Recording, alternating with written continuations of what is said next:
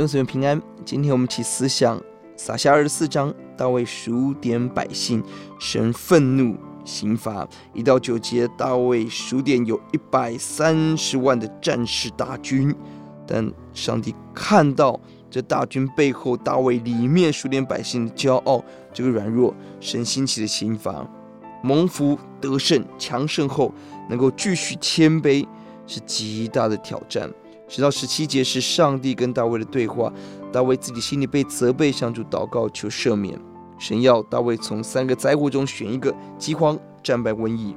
大卫不愿意落在人的手中，选择在神的手里，这智慧的选择。一方面表达愿意顺服神，二方面神的怜悯刑罚可以减轻。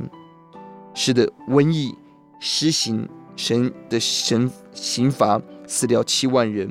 就在十六节，天使要伸手灭耶路撒冷城的时候，上帝吩咐天使驻守，挡住刑罚。十七节，大卫勇敢要自己要自己的家来承担这样子的刑罚。十七节，大卫看到灭命的天使，就祷告耶和华说：“我犯了罪行的恶，而这群羊做了什么呢？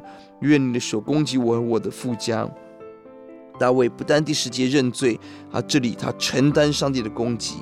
大卫知道上帝刑罚的严重，但因着爱羊，他愿意承担这样的刑罚。这是勇敢，这是真正的牧人大丈夫。而十六节，神怜悯。注意，十六节在十节之前，可以说是大卫的认罪支取神的怜悯，但准确的说是神的怜悯让大卫可以呼求。记得在救恩上，神的恩惠先于我们对神的回应。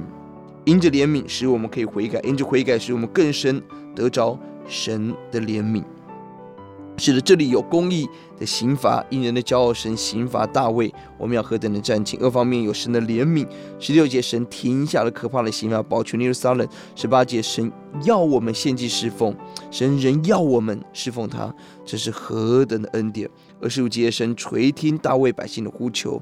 注意，这个刑罚之地却成为献祭之地，之后这个地成为建殿之地。每一个神的管教成为我们悔改认罪的记号。一九岁的哭泣，早晨便必欢呼。神在公义中刑罚管教，有更大的怜悯恩惠为你我存留。我们低头祷告。